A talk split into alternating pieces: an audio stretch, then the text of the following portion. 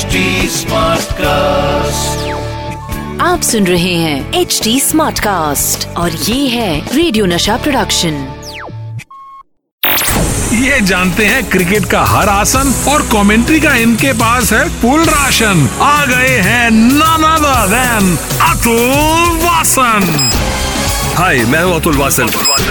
नशा commentary box नशा commentary box मैं आपको बता दूँ कि आप सुन रहे हैं नशा मास्टर स्ट्रोक, आपके अपने आरजे अतुल वासन के साथ। मैं आपको बता दूँ कि इस हफ़्ते मैं बात कर रहा हूँ इंडियन टीम की कुछ ऐसी हिस्टोरिकल जीतों की, जिन्होंने इंडियन क्रिकेट और इंडियन खिलाड़ियों का नज़रिया ही बदल के रख दिया था और ये विश्वास पैदा किया कि हम में भी दम है। और आज मैं एक ऐसी ही ग्रेटेस्ट विन की बात करूँगा और मुझे तो लगता है कि ये गेम और ये जीत इंडियन क्रिकेट का टर्निंग पॉइंट थी। और ये भी मुझे लगता है कि इस जीत ने नींव रखी थी इंडियन टीम को नंबर वन वर्ल्ड में बनाने की जो आज हम हैं।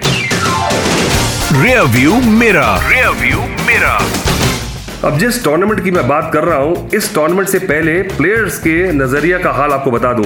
और प्लेयर्स ने खुद भी माना है कि इस दौरे से पहले ऐसा लगता था कि जल्दी से निपटा दें और बाद में छुट्टियाँ मनाएँगे इंग्लैंड और यूएसए में। और इसीलिए उन्होंने अपनी टिकटें भी बुक करा ली थी जल्दी टूर्नामेंट खत्म होने से पहले ही यूएसए जाने की।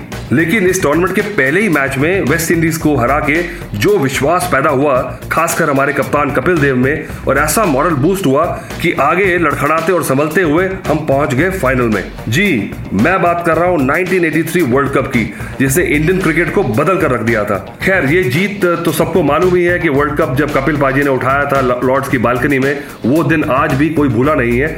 पर इस मैच से पहले अब कई खिलाड़ियों ने माना है कि उन्हें बिल्कुल विश्वास नहीं था कि हम फाइनल में पहुँच गए हैं और फाइनल में अब वेस्ट इंडीज को हरा पाएँगे, जो कि दो बार वर्ल्ड कप पहले जीत चुकी थी। और मैच की शुरुआत भी थोड़ी ढीली रही क्योंकि कपिल पाजी टॉस हार गए। लॉर्ड्स की पिच थोड़ी सी ग्रीन थी और मौसम भी ऐसा था कि खतरनाक बादल थे तो स्विंग और सीम तो होने वाली थी। साथ ही वेस्ट इंडीज की टीम में पेस बॉलर से Andy Roberts, Joel Garner, Malcolm Marshall और माइकल होल्डिंग, और साथ ही साथ लैरी गोम्स भी थे जो स्पिन डालते थे। तो क्लाइव लॉयड ने टॉस जीत के ये सोचा कि चलिए, मैच तो हमारे कब्जे में है, और कुछ ऐसा ही हुआ जब बैटिंग शुरू हुई इंडियन टीम की, क्योंकि कोई भी खिलाड़ी टिक नहीं पा रहा था। छोटे छोटी इनिंग्स खेल के सब वापस जा रहे थे, और हालत ये हुई कि पूरे 60 ओवर भी हमारी टीम खेल नहीं पाई, और वापस आ गए सब पवेलियन में, और टोटल रन बनाए एक और आज तक कपिल पाजी से यह सवाल किया जाता है कि टीम क्या सोच रही थी गेंदबाजी करने से पहले। और मुझे लगता है कि सिर्फ़ कपिल पाजी को भरोसा था कि ये मैच में अभी भी दम है। तो लीजिए, वेस्ट इंडीज ने अपनी चेज शुरू की और गॉर्डन ग्रेनेज और डेस्मंड हेज ने पारी की शुरुआत करी। और ये जोड़ी ऐसी थी कि दुनिया में सभी गेंदबाज डरते थे। और शायद थोड़े से इन्होंने भी इजी लिया 183 के टारगेट को। पहला झटका वेस्ट इंडीज को लगा पाँच रन पे, जब गॉर्डन ग्रीनेज को एक खूबसूरत गेंद पे संधु पाजी ने कर दिया पवेलियन की तरफ़ चलता। पर उसके बाद एक पार्टनरशिप हुई विव रिचर्ड और डेस्मंड हेज के बीच में। और विव रिचर्ड्स तो ऐसे लग रहे थे कि आज अकेले ही मैच निकाल के ले जाएँगे। और इंडियन टीम के खिलाड़ियों को भी पता था। और सबने ये माना था कि अगर विव रिचर्ड्स टिक गए तो ये मैच बहुत जल्द खत्म हो जाएगा। तो चलिए सब जानते हैं कि क्या हुआ। विव रिचर्ड्स ने एक ऊपर शॉट खेला और कपिल पाजी ने पीछे दौड़ते हुए मदन लाल की गेंद पे एक सुपर कैच पकड़ा और विव रिचर्ड्स को चलता कर दिया और स्कोर था सिर्फ़ 57 और इसके बाद तो इंडियन टीम चढ़ गई और किसी को भी टिकने नहीं दिया और लपेट दिया पूरी टीम को 140 पे और वर्ल्ड कप कर लिया अपने हाथों में। चलिए आगे मैं आपको बताता हूँ इस मैच के हीरोज के बारे में। Man of the match man of the match सबसे पहले तो मैं शुरुआत करता हूँ 1983 ड्रेसिंग रूम के उस प्लेयर की, जिसे इंडियन टीम का स्ट्रेस बस्टर यानी कॉमेडियन माना जाता था। जी हाँ कृष्ण बचारी, श्रीकांत। वैसे ये भाई साहब का प्लान तो ये था कि जल्दी से ये वर्ल्ड कप खत्म हो, हम हारे और मैं निकल जाऊँ न्यूयॉर्क अपने हनीमून के लिए। पर बीच रास्ते में ही कहानी में एक ट्विस्ट आया। और धीरे धीरे एक दो मैचेस जीतने के बाद ये विश्वास आया कि शायद इस बार हमारा तुक्का लग जाएगा। और उससे उनका बना मूड बैटिंग करने का। और जी, श्रीकांत के 38 रन फाइनल का हाईएस्ट इंडिविजुअल स्कोर था, दोनों टीमों को मिला के देखा जाए।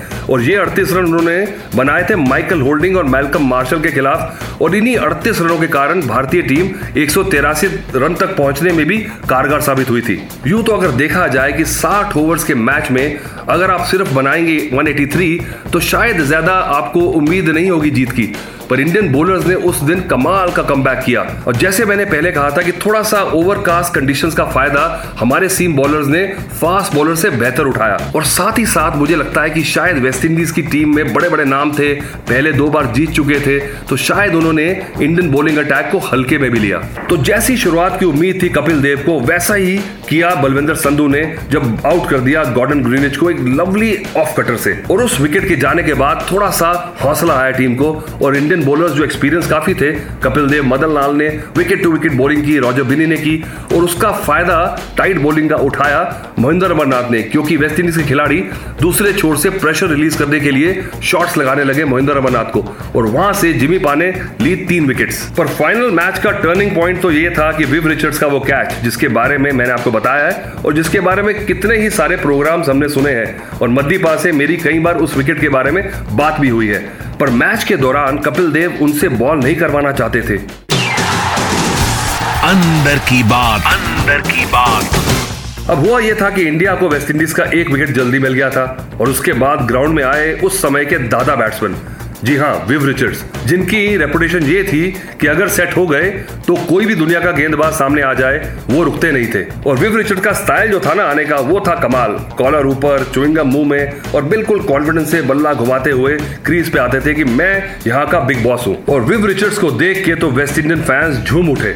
और उन्हें पूरी तसल्ली थी कि ये मैच तो हमारे हाथों में आ गया है। दुनिया के सारे कप्तान विव के थोड़े प्रेशर में रहते थे और कपिल पाजी भी प्रेशर में थे, क्योंकि जानते थे कि ये खिलाड़ी अकेला ही मैच निकाल कर ले जाएगा। वैसे तो पहला विकेट जल्दी जाने के बाद थोड़ा सा प्रेशर वेस्ट इंडीज पे था, पर विव के आने के बाद वो प्रेशर बराबर हो गया और उन्होंने सीधी पारी डाल दी फोर्थ गियर में और चौके चौके लगाने शुरू कर दिए इंडियन बॉलर्स के। तो ग्राउंड पे आलम यह हो गया था कि कपिल पाजी की बिग बॉस, जी हाँ उनकी धर्म पत्नी रोमी भाभी तो ग्राउंड छोड़ के चली गई और उनको लगा चलिए जी, यहाँ तक का सफ़र बहुत बढ़िया रहा। अब रनर्स अब बन के इंडिया वापस जाएँगे। पर कपिल पाजी ने अभी तक उम्मीद छोड़ी नहीं थी। वो नेवर से डाई वाले एटीट्यूड के बंदे हैं। तो मैदान पे मदीपा गेंदबाजी कर रहे थे। मतलब मदन लाल को चौके पड़ रहे थे।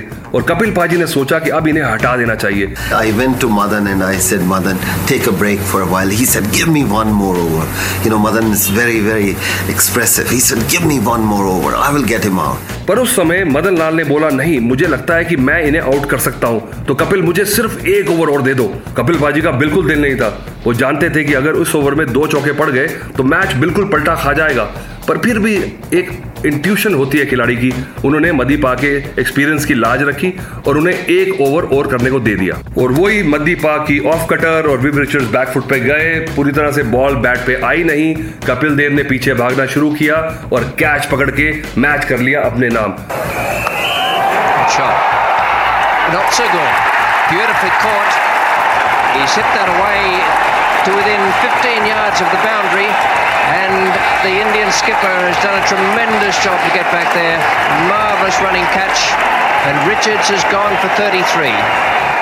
और इस कैच के बाद तो पूरी तरह से हौसले पस्त हो गए वेस्ट इंडीज के क्योंकि कई बार मैच में एक ऐसी ब्रिलियंट परफॉर्मेंस से पूरी टीम का एटीट्यूड चेंज हो जाता है और पूरा मोमेंटम मैच का बदल जाता है। और यही हुआ उस दिन भी। चलिए आगे ड्रेसिंग रूम टेल्स में मैं आपको बताऊँगा क्या हुआ था जब Kapil Dev West Indies dressing room में गए थे। Dressing room tales dressing room जब 1983 का वर्ल्ड कप चालू हुआ था तो सारे क्रिकेट के ज्ञान बांटने वालों का, बुकीज का, एनालिस्ट का और पंडितों का यही कहना था कि इंडियन टीम तो जस्ट वर्ल्ड कप में टूरिस्ट की तरह जाती है और घूम कर आ जाती है और किसी को उम्मीद नहीं थी कि कुछ कर पाएगी। पर इस वर्ल्ड कप से पहले वेस्ट इंडीज के लेजेंड सर गैरी सोबर्स ने कहा था कि भले ही इंडियन टीम को सब एक अंडरडॉग टीम समझ रहे हैं पर मुझे उम्मीद है कि इस बार उन्हें वर्ल्ड कप में देखने का मज़ा आएगा। और ये इसलिए कहा था इस वर्ल्ड कप से पहले भारतीय टीम वेस्ट इंडीज के दौरे पे गई थी और वहाँ पे उन्होंने वेस्ट इंडीज को शॉक किया था दो मैचेस में। और सच में उनकी परफॉर्मेंस देखते हुए सबको मज़ा ही आ गया। सिर्फ़ वेस्ट इंडीज के फैंस और खिलाड़ियों को छोड़ के। और ये डिसअपॉइंटमेंट इसलिए भी ज़्यादा थी कि क्लाइव लॉयड की हैट्रिक रह गई तीन वर्ल्ड कप लगातार जीतने की। तो चलिए आते हैं अपनी कहानी पे। तो मैच के बाद कप्तान कपिल देव गए ड्रेसिंग रूम में वेस्ट इंडीज के। क्योंकि सभी को मिल सके और उनका हाथ मिला के बोल सके कि आप बढ़िया स्पोर्ट्समैन स्पिरिट के साथ मैच खेले। पर जब वो वेस्ट इंडीज ड्रेसिंग रूम में घुसे तो उन्हें दो चीज़ें दिखाई थी। पहली चीज़, कि पूरी तरह कमरे में सन्नाटा, जैसे कि कोई मर गया हो। और दूसरी चीज़, उनकी नज़र पड़ी वहाँ शैंपेन की बोतलों के क्रेट पे। जैसा कि हम जानते ही हैं कि 83 वर्ल्ड कप फाइनल में इंडिया ने वेस्ट इंडीज को एक बहुत छोटा सा टारगेट दिया था 183 रन का।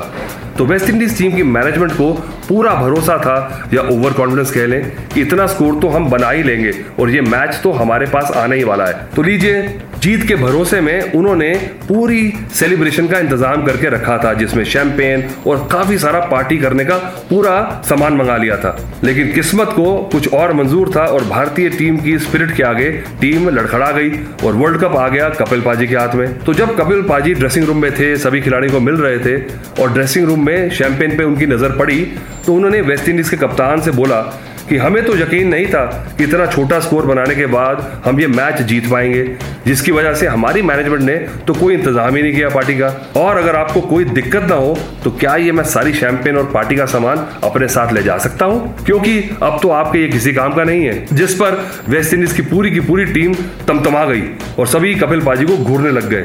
पर इसी बीच कप्तान क्लाइव लॉयड ने अपना मुँह ऊपर किया और उन्होंने इशारा किया कि भैया ले जाओ। पर उस दिन वेस्ट इंडीज के ड्रेसिंग रूम में एक कंट्रोवर्सी हुई थी। बताऊँगा उसके बारे में जब लेकर आऊँगा कॉट बिहाइंड वेस्ट इंडीज का नवा विकेट एंडी रॉबर्ट्स के रूप में गिरा था और जब वेस्ट इंडीज के सिर्फ़ रन थे बोर्ड पे 126 और 11वें बल्लेबाज पहुँचे क्रीज पे जो थे जोल गार्नर। भाई वर्ल्ड कप का प्रेशर तो अलग ही होता है। खैर 11 नंबर के बल्लेबाज को कभी बल्लेबाजी का प्रेशर नहीं होता, पर क्योंकि इतने करीब थे जीत से तो उन्होंने जाके माइकल होल्डिंग अपने सीनियर पार्टनर से बात की। और ये मैं बता दूँ कि गार्नर का बल्लेबाजी में ये हाल था जैसे काला अक्षर, भैंस बराबर। तो उन्होंने माइकल होल्डिंग से पूछा कि, भाई, ये रन चेस कैसे होंगे? क्योंकि मैं तो इन बॉलर्स को झेल नहीं सकता हूँ, जिस पर होल्डिंग का कॉन्फिडेंस देखिए। उन्होंने कहा कि, तू बस खड़ा रहे। और स्कोर बोर्ड पर हम धीरे धीरे आगे बढ़ेंगे और मुझे पूरी उम्मीद है कि मैच हम ही जीतेंगे। और ये रन मैं बना लूँगा। बस तू अपना विकेट बचाकर खड़ा रहे दूसरी तरफ़। बाकी काम मैं कर दूँगा। और इसी जज्बे के साथ उनकी साझेदारी शुरू हुई। लेकिन ये पार्टनरशिप मोहिंदर अमरनाथ के सामने टिक नहीं पाई। और वो बॉल तो हमने कितनी हज़ारों बार देखी है। जिमी पा की बॉल अंदर आई होल्डिंग पुल शॉट लगाने गए बॉल पैड पे लगी अंपायर ने आउट दिया। और सारी टीम भागते हुए विकटे समेटते हुए ड्रेसिंग रूम की ओर। और, और हज़ारों लोग ग्राउंड पे कूद पड़े। तो बड़े ड्रामेटिक अंदाज में ये मैच समाप्त हुआ और भारतीय टीम जीती। जिसके बाद हुआ ये कि जब जोल गार्नर ड्रेसिंग रूम में पहुँचे तो इस हार की वजह से वो इतने गर्म थे कि वो क्लाइव लॉर्ड पे पहले चिल्लाए और कहा कि overconfidence is a hell of a thing और उन्होंने सभी खिलाड़ियों को बोला कि हमने इंडियन टीम को हल्के में लिया, जिसका नतीजा ये है कि वर्ल्ड कप हमारे हाथ से निकल गया है। और यही नहीं, इस हार के बाद वो इतने दुखी हुए कि उन्होंने वर्ल्ड कप के दो महीने बाद तक किसी भी बोर्ड मेंबर या टीम के प्लेयर से बात तक नहीं की। और हाल ही में एक इंटरव्यू में उन्होंने माना कि World Cup 1983 was the biggest disappointment in my cricket career चलिए दोस्तों ये डिसअपॉइंटमेंट हमारे लिए तो एक उगता हुआ सूरज की तरह आई क्रिकेट में। तो चलिए दोस्तों अब अलविदा कहने का समय आ गया है। आप सुन रहे हैं एच डी स्मार्ट कास्ट और ये था रेडियो नशा प्रोडक्शन एच स्मार्ट कास्ट